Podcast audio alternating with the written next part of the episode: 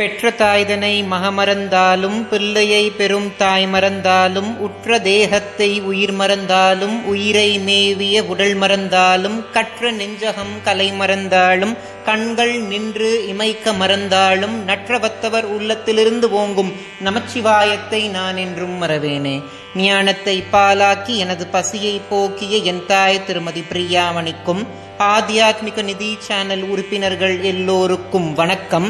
இதற்கு முந்தைய பதிவுல ஏன் சில மனிதர்கள் மிருக நிலையை அடைறாங்கன்றத பத்தி பார்த்தோம். அதை பார்க்காதவர்களுக்காக டிஸ்கிரிப்ஷன் பாக்ஸ்ல அந்த வீடியோட லிங்க் கொடுக்குறேன். மேல ஐ பட்டன்லயும் இப்போ டிஸ்பிளே ஆகும். அதை பார்த்துட்டு இந்த வீடியோக்குள்ள வாங்க.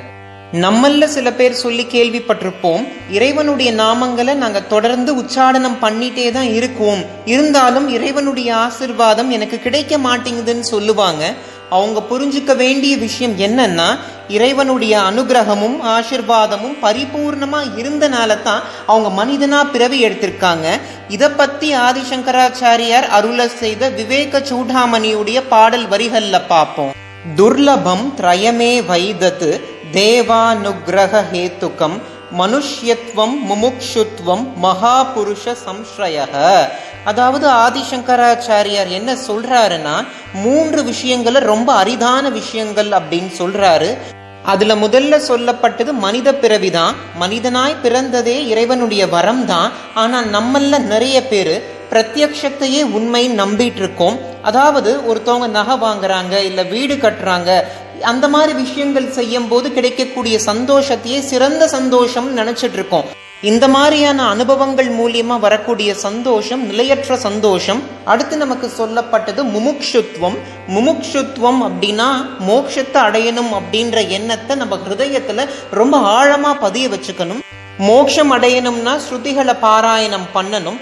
ஸ்ருதியா அது என்ன அப்படின்னா வேதத்துக்கு ஸ்ருதின்ற பெயரும் உண்டு. அது ஏன் வேதத்துக்கு ஸ்ருதின்ற பெயர் இருக்குன்ற சந்தேகம் உங்க மனசுல வரும். குருநாதர் மூலியமா உபதேசிக்கப்படுற வேதம் சீடருடைய காதுகள் மூலியமா கேட்கப்படுது இல்லையா அதனால தான் அதற்கு ஸ்ருதிகள் அப்படின்ற பெயர். ஸ்ருதின்ற வார்த்தையை கேட்ட உடனே நமக்கு அபிராமி அந்தாதியுடைய ஞாபகம் தான் வருது. துணையும் தொழும் தெய்வமும் பெற்ற தாயும் சுருதிகளின் பனையும் கொழுந்தும் அப்படின்னு ரொம்ப அழகா அபிராமிப்பட்டர் சொல்லியிருப்பார். அதாவது வேதமும் தேவிதான் அந்த வேதத்துடைய வேரும் அவளே வேதத்துடைய கிளைகளும் அவளே அப்படின்னு சொல்லி இருப்பார் வேதங்களை காதுகளால் கேட்டுதான் படிக்கணும். அதனால தான் அபிராமி பட்டர் அருள செய்த அபிராமி அந்தாதியுடைய பத்தாவது பாடல் அவர் சொல்லியிருப்பார்.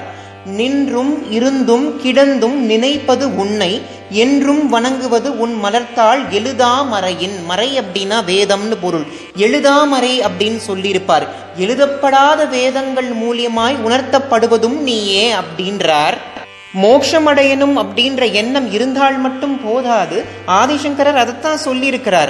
மகா புருஷ ஒரு குருநாதர் கிட்ட சீடனா சேர்ந்து அவர் மூலியமா உபதேசங்களை கேட்கணும் அப்புறம் அதன்படி நடக்கணும் அப்படின்றார். எவன் ஒருவன் இறைவன் கிட்ட இருந்து மனித பிறவிய வரமா பெற்று மோட்சத்தை பத்தின சிந்தனையே இல்லாம ஒரு குருநாதர் கிட்ட சேர்ந்து அவர் சொல்லக்கூடிய உபதேசங்களை கேட்டு வாழ்க்கையை நடத்தாம பொழுத கழிக்கிறானோ அவன் தற்கொலை செய்ததற்கு சமம். அதனால நம்ம எல்லாரும் இந்த பிறவியுடைய மகத்துவத்தை உணர்ந்து ஆதிசங்கராச்சாரியார் சொன்ன விஷயங்களை கடைபிடிச்சு இறைவனோடு இரண்டர கலக்கணும். இந்த வீடியோவில் நான் சொன்ன தகவல் உங்களுக்கு பிடிச்சிருந்துச்சுன்னா ஆத்தியாத்மிக நிதி சேனலை சப்ஸ்கிரைப் பண்ண மறந்துடாதீங்க. இதற்கு முந்தைய பதிவுகளை நீங்கள் பார்க்கலன்னா நம்ம சேனலில் ஹிந்து தர்மான்ற பிளேலிஸ்ட் இருக்கும். அதில் நான் இது வரைக்கும் போஸ்ட் பண்ண ஐந்து பதிவுகளும் இருக்கும். நீங்கள் பார்க்காத பதிவை பார்த்து உங்களுடைய கருத்துக்களை கமெண்ட் செக்ஷனில் தெரியப்படுத்துங்க. இந்த வீடியோ பார்க்குற உங்களுக்கும் உலக மக்கள் எல்லோருக்கும் பகீரதியை தன்னகத்தே கொண்ட வாரசதையனோட ஆசிர்வாதம் கிடைக்கணும்னு நான் பிரார்த்தனை செஞ்சுக்கிறேன். நன்றி. ஓம் நம சிவாய்.